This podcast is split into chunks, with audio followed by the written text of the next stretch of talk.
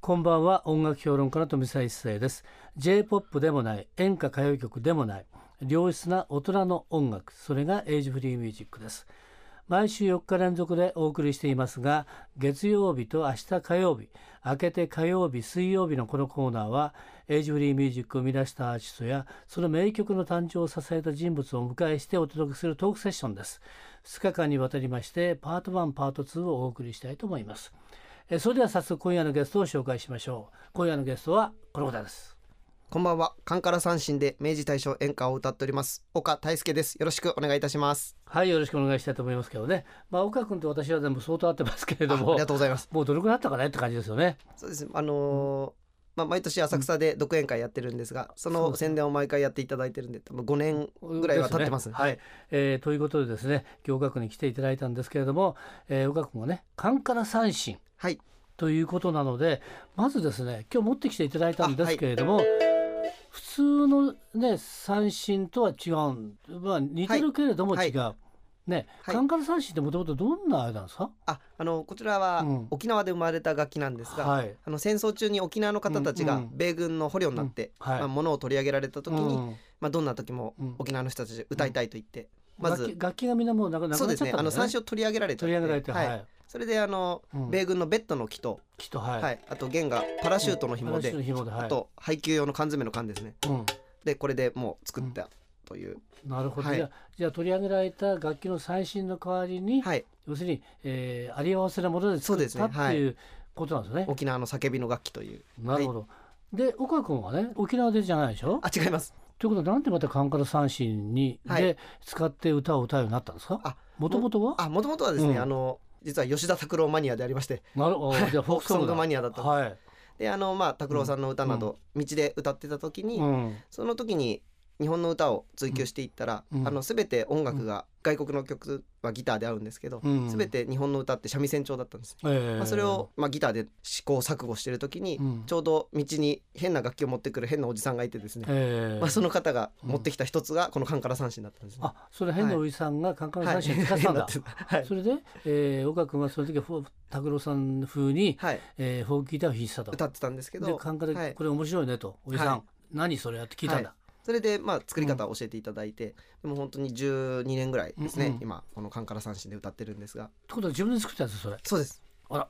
まあ、ちょっと教えてもらいながらなんですが、うーんでもなんとなく難しそうなかフレットがあるわけじゃないしさはい、難しいよねそれ。そうですねでもやっぱりあのギターを弾いてたんで、うんもうなんとなくその、うんまあまあ三味線とか三振は全て単音なので、まあなんとなくで、まあ、習ったことはないんですがうん弾けるようになりましで中に何か書いてないなんたかあちょっマといジッろクいでろあの尊敬するはいこあのこれだサイン方だにサインいただいてですね誰のこれはあのサインなの？僕にフォークとか演歌を教えてくださっうんうたんなぎら健一さん、なぎらはいなぎらさんはいあ。とまあ個人的にうんまあ大ファンな、うんあの金太の大冒険うん金太あー負け坪井るのなりお金さ太ん負けはい坪井のりおさんうんのサイン坪井のりおさんはい。あと、まあ、表はもう今は亡きうん小沢昭一先生ですあね、小沢昭さんはいはい。昭和の放浪芸の日本の放浪芸のねはい。ということでですね今日カンカラ三振持ってきていただいたのでそれじゃあなんかちょっとやっていただけますかね。あはいではあの私が今集中して歌ってる大正時代の演歌の替え歌で「解放節」歌わせていただきます、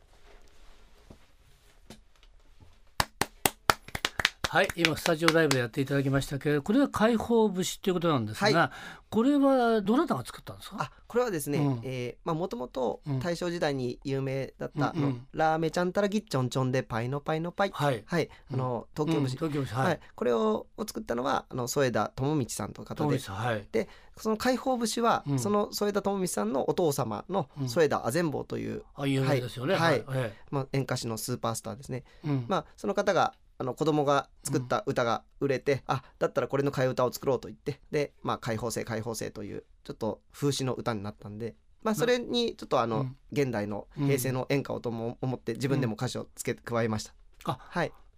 今の詩は岡君がちょちょっとはいつけたっていう感じなんですよね。で、えー今回ですね、私のところにですね、あの CD がね、はい3枚あるんですが、はいえーこれはですね、まずはですねカンカラソング、はいえー、添田あぜんぼう友道を歌う、はいですよね。これが多分一番目なんですね。はいそうですねでその後カンカラソングそ2う詩人有馬隆を歌う、はいこれがセカンドアルバム、はいそしてですね一番新しいのはカンカラソング3はい鳥取春陽籠の鳥を歌うはいっていう感じなんですけれども、まずはですね添田阿仙坊智之さんこれははいどんな方だったんですかね、あはい、で今あの、はい演歌と言いますと、うんやはり北島三郎さんやうん八代亜紀さんの歌われてる、うん、あの演歌が、普通まのあこう普通の演歌あえとえ思われるんですがもともとの演歌は、うんうんあの明治時代の自由民権運動から始まった演説家だったんです演ね、説家はい、でその演説家の中のスーパースターっていうんですかうんね、はいうんその最初の演歌は怒鳴るような歌だったんですが、ええそれに初めてあのうん節をつけてうん歌にした、うんでそれがあの添田善坊さんですね。なるほど、はい、ということで演説家を歌うスーパースターだったっていうね、でまああの有名なのですと「母のんきだね」のんき節あーうんあと真っ黒系の系おや真っ黒系の系、あそれは知ってますね、はいやっぱりね、はいまあこういう歌を、まあ、うんその当時の風刺を入れながら歌ってたという、なるほどは、はいいでこ次の詩人有馬隆さんという方は、有馬隆さんはですね、うんまあ、個人的に大好きなフォークシンガー、今は亡き高田渡さん、高田渡さんはい、まあ、渡さんがうんすごく尊敬してた京都の詩人の方で、ええまあ、有馬隆さんは今もご健在で今はい83か4ぐらいなんですが、うんえ有馬隆さんの詩に高田渡さんが曲をつけてですね、うん有名なのは「値上げは全然考えぬ」はい、あと「年輪うん」という歌とかですうね、んまあ、そういう、まあ、京都の詩人の方ですね。はいはいで、えー、今回の「カンカルソング3」は、はい鳥取春陽「カゴの鳥を歌う」はいカゴの鳥は多分ね、はいえー知ってる方がたくさんいらっしゃると思うんですが、はい鳥取春陽さんがこれ作ったの、あそうですね鳥取春陽さんってどんな人なんですかねあ鳥取春陽さんは、あのまあ、先ほどのは1枚い目の添田阿善坊さんのうん弟子で、まあ、弟子で大正時代に活躍した方で、うん、はいあのーまあ、日本で初のレコード会社専属歌手、まあ、そういう方ですね。鳥取春陽さんがはい、で、まあ、あとそのうん日本のそういう歌謡曲うに、んあの大きな影響を与えたのはうんあの日本の大正時代までの三味線調の音楽にうん初めてコードをつけた人で,、うんであと、まあ、鍵盤ピアノやそういうジャズですね、うんをくっつけたのがこの鳥取春陽って方で、なるはほい、ど、でも31歳で死んじゃったのであーなんかそう名前だけがねなかなか残らなかったのが、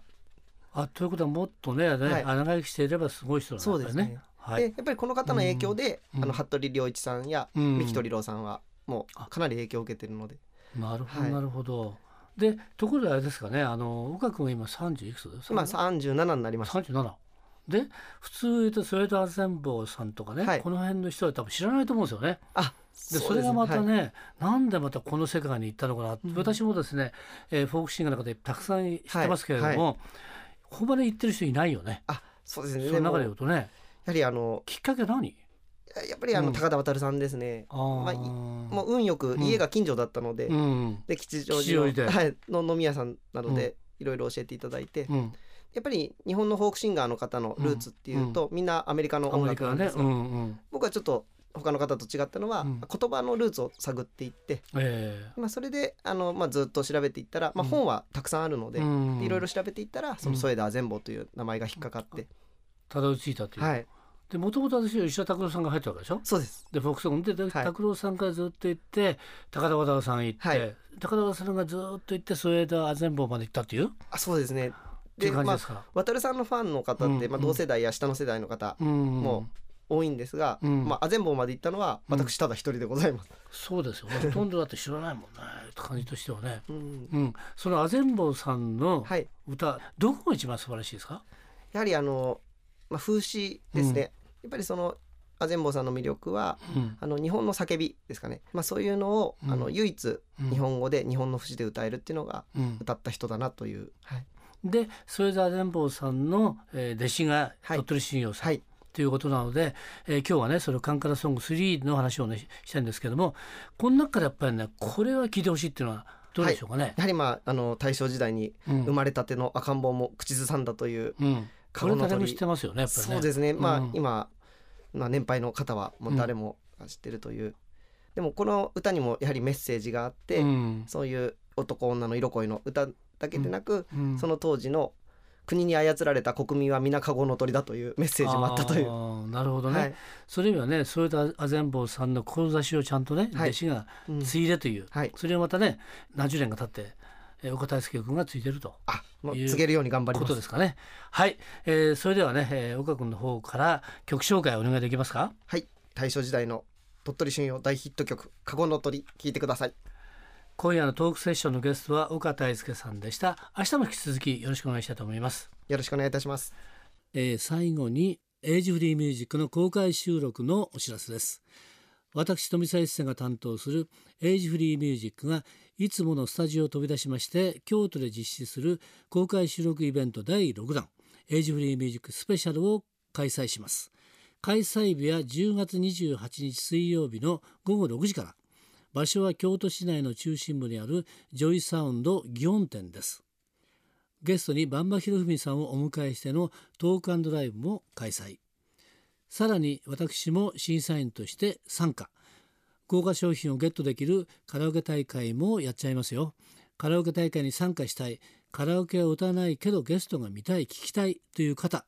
詳しい申し込み方法はジョイサウンドのウェブサイトジョイサウンド .com をチェックしてみてください飛び一世のエイジフリーミュージックまた明日の夜お会いしましょう